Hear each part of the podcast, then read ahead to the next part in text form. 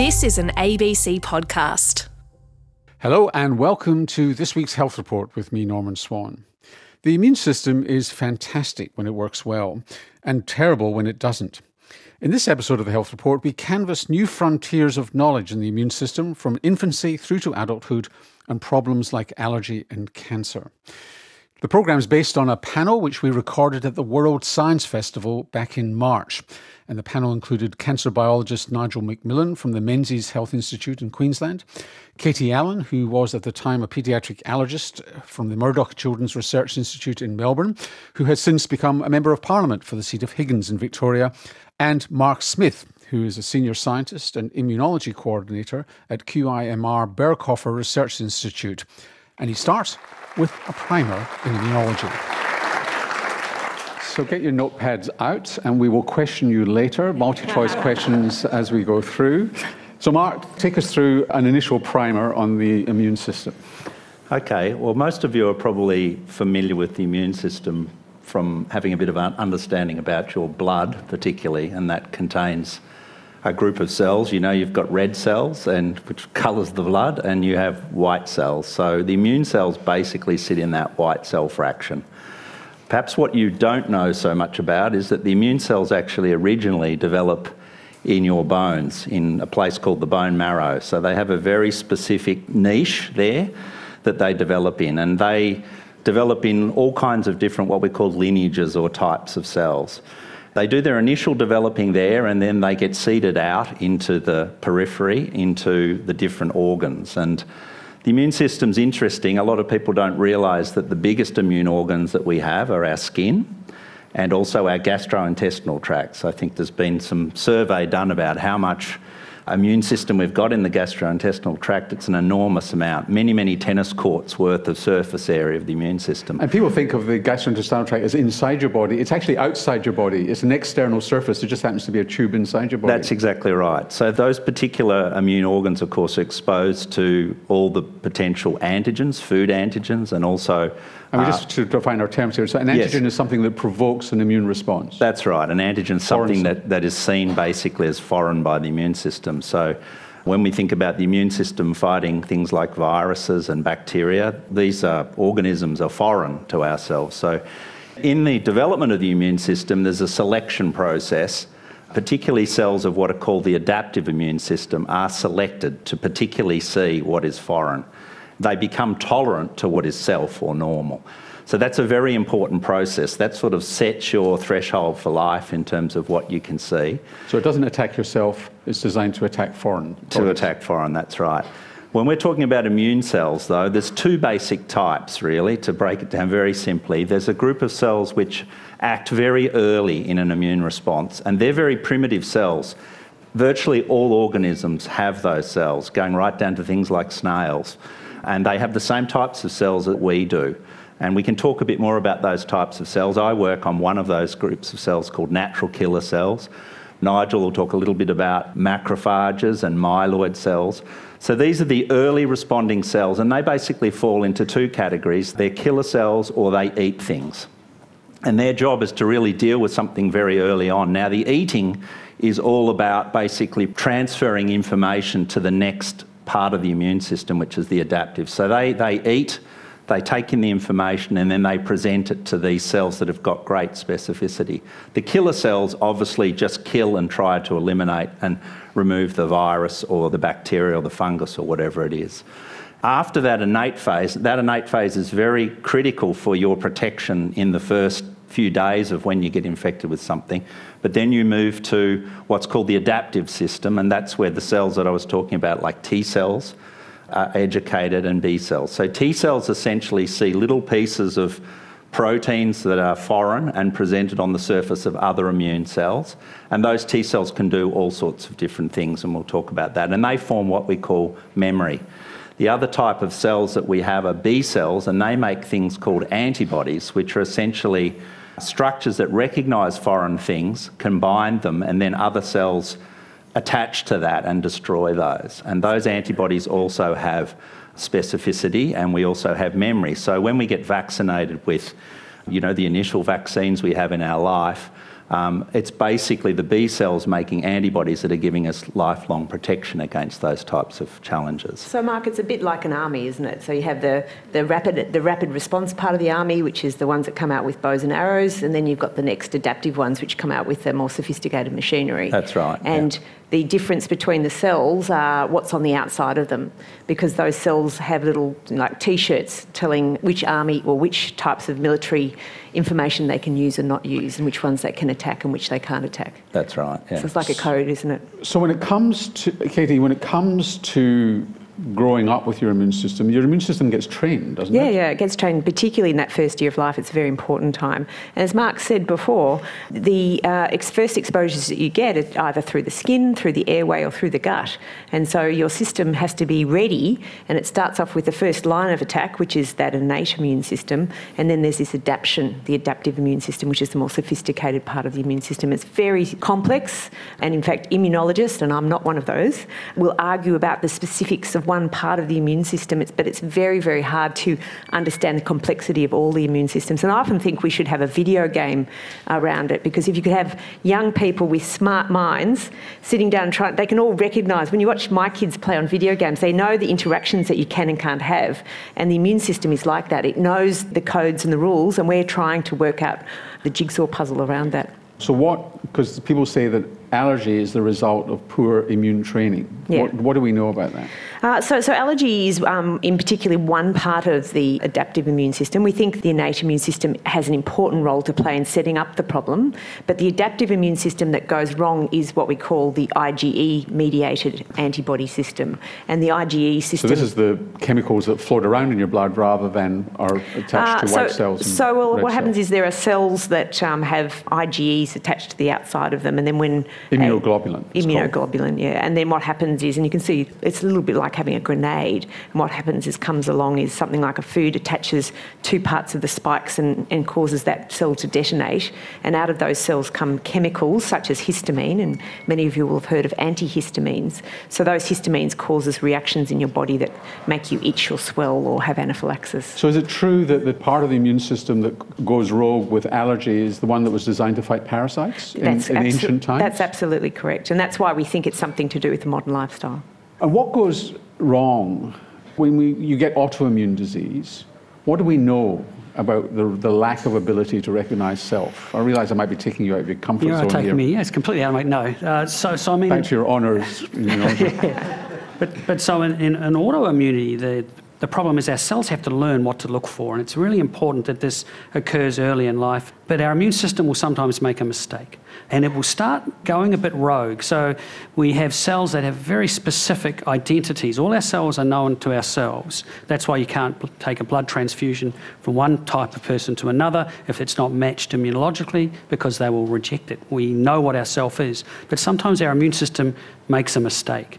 And it'll start recognizing, say, um, in the case of MS, part of our sheathing on our nerve cells, it starts making antibodies and it starts making T cells, cells that will break them up against ourself. And of course, this is an enormous problem because we have memory there, it keeps on going, and treating those is basically a matter of turning our immune system down with drugs like steroids and the like, and that has its own problems as well. So, you know, first hunter gatherers and we evolved into Homo sapiens. Infection was our biggest problem.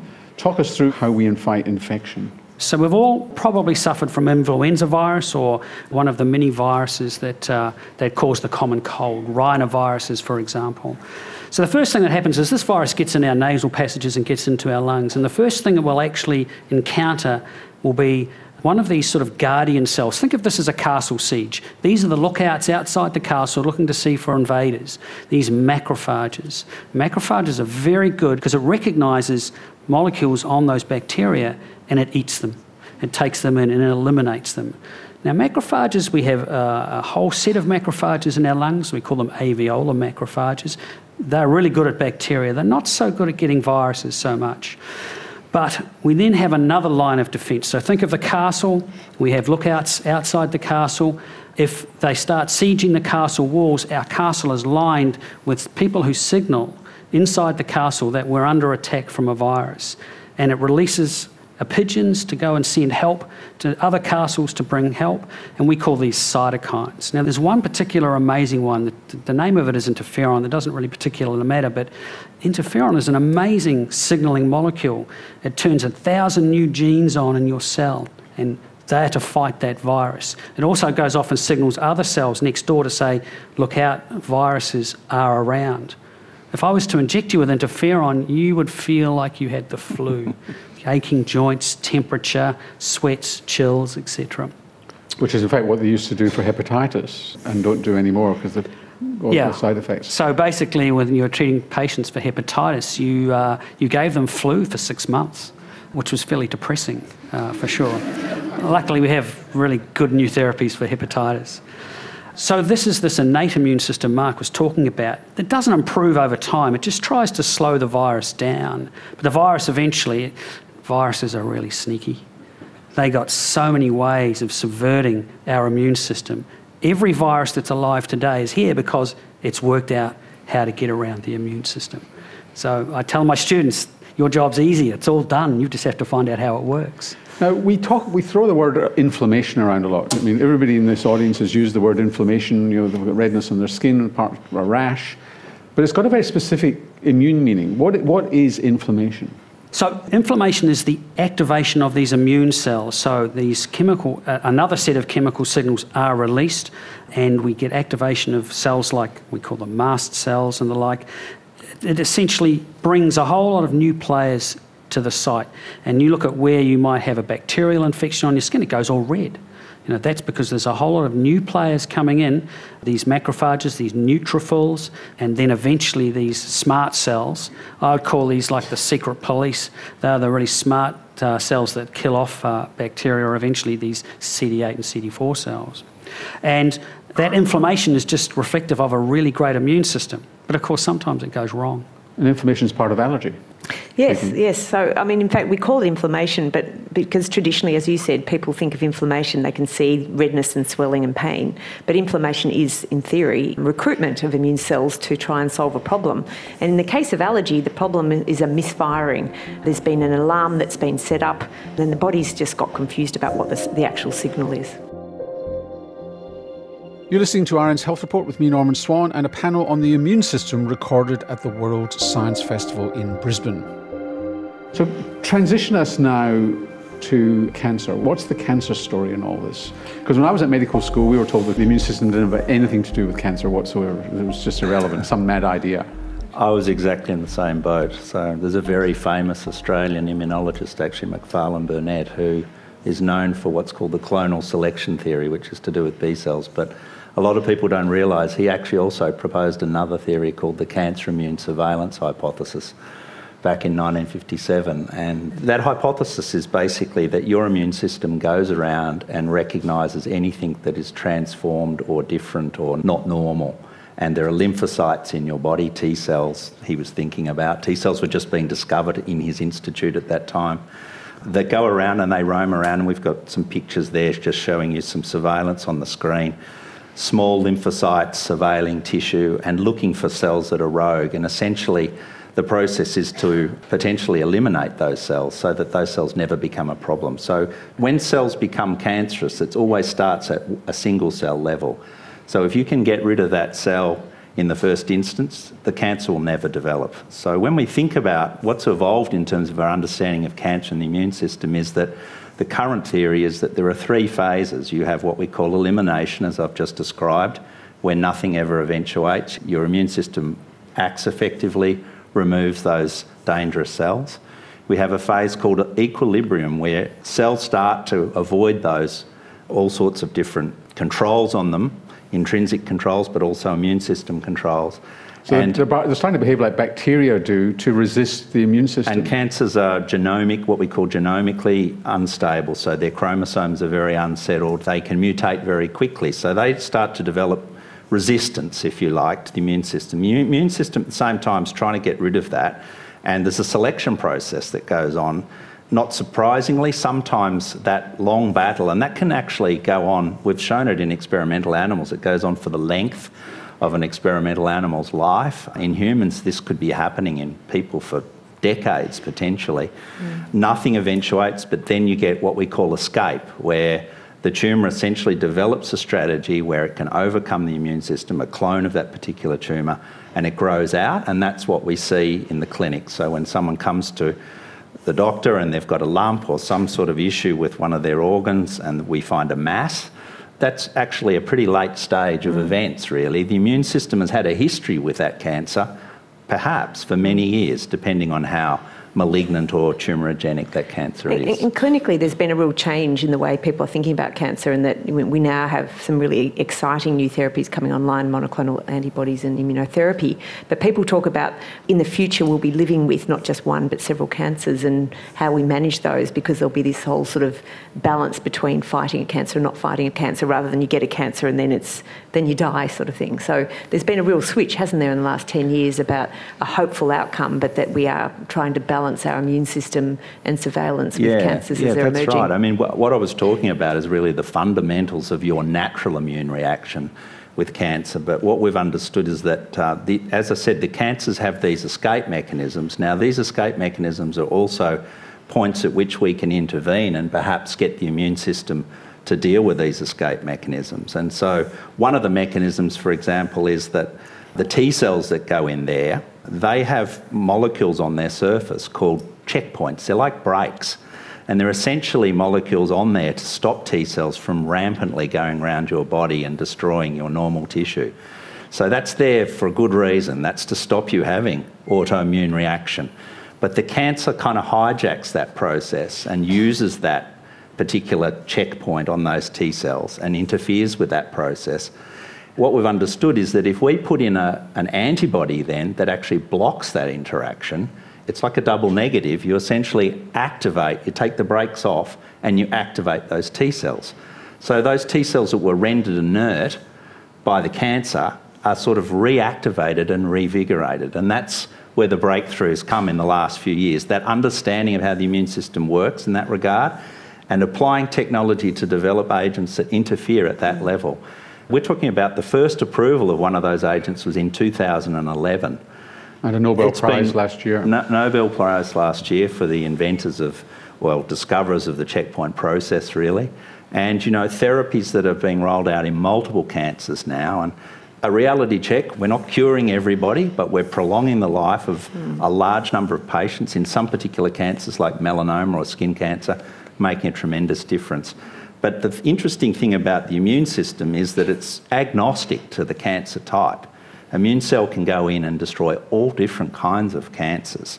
So traditionally, therapy has been applied in the, in the sense directly against the cancer cells. Chemotherapy, radiotherapy, surgery, which is still the most effective type of therapy, that's all designed to get rid of the cancer intrinsically, whereas the immune therapies are designed to work on your normal immune system, the normal host, if you like, and um, make those cells attack, liberate those cells to attack Mark, the with, tumour. with all our chemos, radiation, etc., etc., and, and they've cured many people of cancer, but is it those that are curing it, or is it really that they're debulking the tumours and the immune system is always ultimately required for a cure of cancer? Well, that's a really good point. I mean, a lot of people have studied, particularly radiotherapy and some types of chemotherapy, actually do work through the immune system. So, experiments have been done to take out elements of the immune system and apply these types of therapies, and they largely don't work mm. without the immune system. And the, the other layer is actually genetics as well, isn't it? And Yes. as we move forward, we'll get more personalised based on the code book you have for the type of cells you might be producing as well, or That- the response that you've got. To That's right. There's an amazing intersection at the moment occurring between the gene- genomics. So you would all know that the human genome was was basically mapped out. It was a you know billion dollar project. Um, around 2000, and uh, one genome, and uh, now we can sequence people's genomes in hours, $200, yeah. basically for hundreds of dollars. So, um, what Katie's talking about in terms of personalised medicine is your cancer, your particular cancer is unique. Because it's mutated, it actually makes foreign proteins that your hmm. body sees as foreign. But And gene testing is not very useful in immunotherapy, from what I gather. It doesn't necessarily predict whether you're going to respond to it. It, it's starting to. So there's a thing called tumour mutational burden, right, which is a hmm. So, how rapidly your tumour is changing. Hmm. a- it's, a, it's a broad term, but it basically assesses the level of mutation you've got in your cancer. So, to use an example, people who have melanoma with UV exposure, particularly, causes a lot of mutation in the skin, and mm-hmm. those people respond very well to immunotherapy. Very strange paradox people who smoke that have lung cancer do better on immunotherapy than mm-hmm. non smokers. And it's because the carcinogens in the cigarettes cause more mutation in their cancers and makes those So, cancers more paradoxically, viable. a, a nastier tumour is more exposed to the immune system. That's Yes. right. They're More more, heavily mutated. Yeah. And so this tumour mutational burden now is being used as a predictor with other things to try and predict who's going to respond to immunotherapy and who, who is regardless not. of the tumour in your body. So where do viruses fit into it? Because uh, one of the early biological studies of cancer was known viruses that cause cancer. So we know that infectious organisms cause one third of all cancers. So the most common is uh, Helicobacter, who's um, of course discovered the Nobel Prize in Australia for that work, but it causes stomach cancer. HPV, the human papillomavirus, sort of pretty famous in Brisbane, was the, of the vaccine that was developed here, causes about 5% of the world's cancer burden. And so all of these cancers, though, are a mistake because all viruses want to do in their entire life is make more virus. And when an HPV virus gets into a cell, it accidentally gets caught up in the genome and it makes no more virus. So it's a mistake by the virus. The consequence, unfortunately, is that over a long period of time, with more mutations, it forms cancers. So skin cancers, head and neck cancers, cervical cancer. But of course, because it's caused by a foreign organism, it makes signals that the immune system should see. Generally, the immune system doesn't see those very well, and all the therapies we've tried to try and treat patients after they've got the cancer with immune therapies to date haven't been very successful. But we know if we immunise beforehand, the virus will never cause the cancer. Katie, just tell, talk about some of the research you've been doing at the Murdoch and how that's illuminating both the causes of allergy in children and babies and children and how to prevent it. The research we've been doing is really trying to understand why something like this has happened so quickly and why it's happening in the developed world. And when we talk about viruses or cancer, they've been around since time immemorial. But food allergy, literally, in what we think has happened, is really in the last couple of decades, two or three decades.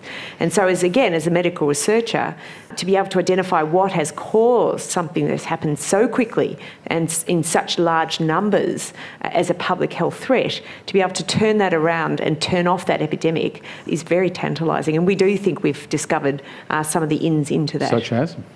Well, I call it the five Ds. I actually went and I gave a talk once to an elderly population and I talked about the five Ds and I went through them. And at the end, one of the old dears said to me, Now, with regards to the three Ds, and I thought, you can't keep it very simple, can you? Uh, but uh, again, it's very long winded, but the five Ds, I, I You've say. forgotten about the dementia D. exactly. Uh, so the, the five Ds we talk about are the uh, diet and dry skin, which is eczema increases your risk because your skin is, is dry and it probably increases the alarm of the immune system to being exposed to certain foods. The second D is diet, and so we know that delaying the introduction of certain foods into baby's diet in the first year of life is increasing the food allergy epidemic. Don't delay introducing foods we used to think might be dangerous, such as peanut butter, cow's milk, egg, and wheat, um, and to introduce them in the first year of life after solids have commenced. Okay, Um, I have a three month old grandchild. What should I be doing? I'm what always should I be asked the telling her question, how mother to I? do? That's right. So don't be Shovel frightened to in introduce everything it. Yeah, early. that's right. It's usually my own month- eating habit. We, we say around six months and not before four months is when to introduce solids, and that's because we want the World Health Organisation to agree with the But you don't actually believe that, do you? I do. You and I have had this long, good discussion about this. Actually, Norman came You and think it helped should us. be earlier? No, well, we are actually looking at whether we should be going back to what Grandma used to do. But certainly don't need to delay them any longer. And, and of course, we want people to continue breastfeeding. And, and that's one of the big political issues is that breast is best and for all sorts of reasons. And people. But there's not been, much evidence that introducing solids earlier affects that. breastfeeding. That's right, It's absolutely. Yeah. And the issue is really around the developing countries where formula companies were aggressive and and introducing formula too early. And that water that was associated with the developing countries where the water was dirty was killing children. So we really do need to make sure that we're uh, not getting vested interests too much involved. But okay, so your immune system is not got properly. to three. Got, yeah, go on, sorry, you've got two more. two more. My dementia, right? Oh, I've got six. so we've got diet and dry skin. Sorry, the first two. The Yeah. next two are um, dogs and dribble, we call it, and that's the hygiene hypothesis. And so we know that something to do with the microbial exposure is important. So we've talked a lot about the immune system, but the other aspect of the immune system that's involved in training is the microbiome that we carry on our skin, in our nose, in our airways, and in our gut. So there are more microbes or, or bugs in our gut than there are people on this planet. And so some wise gastroenterologists said we are basically a bag of bugs carrying around a body.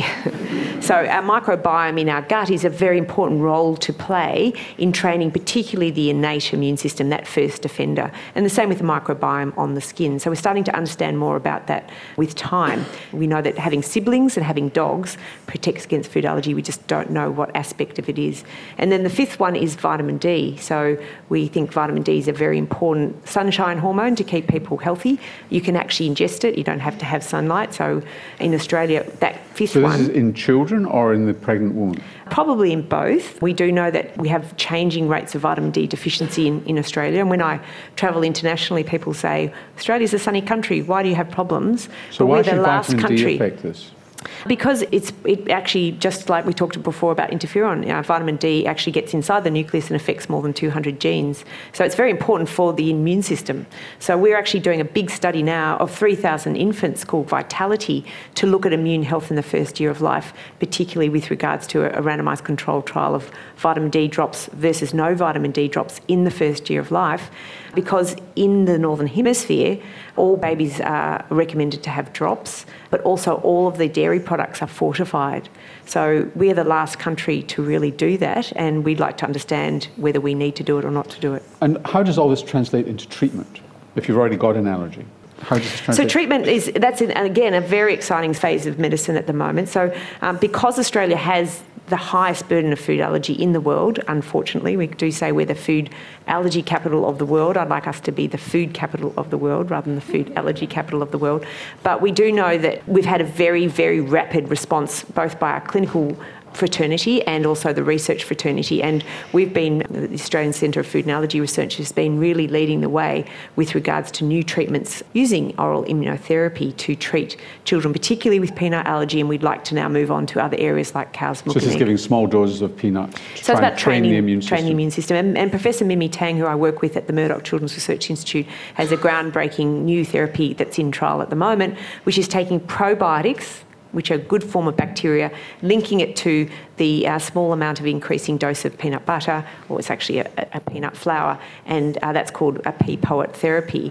Bringing those two aspects of those 5D, the bacteria with the exposure, so diet and the hygiene hypothesis together to try and you know, kickstart the immune system to tolerate the food. Can you please join me in thanking our fantastic?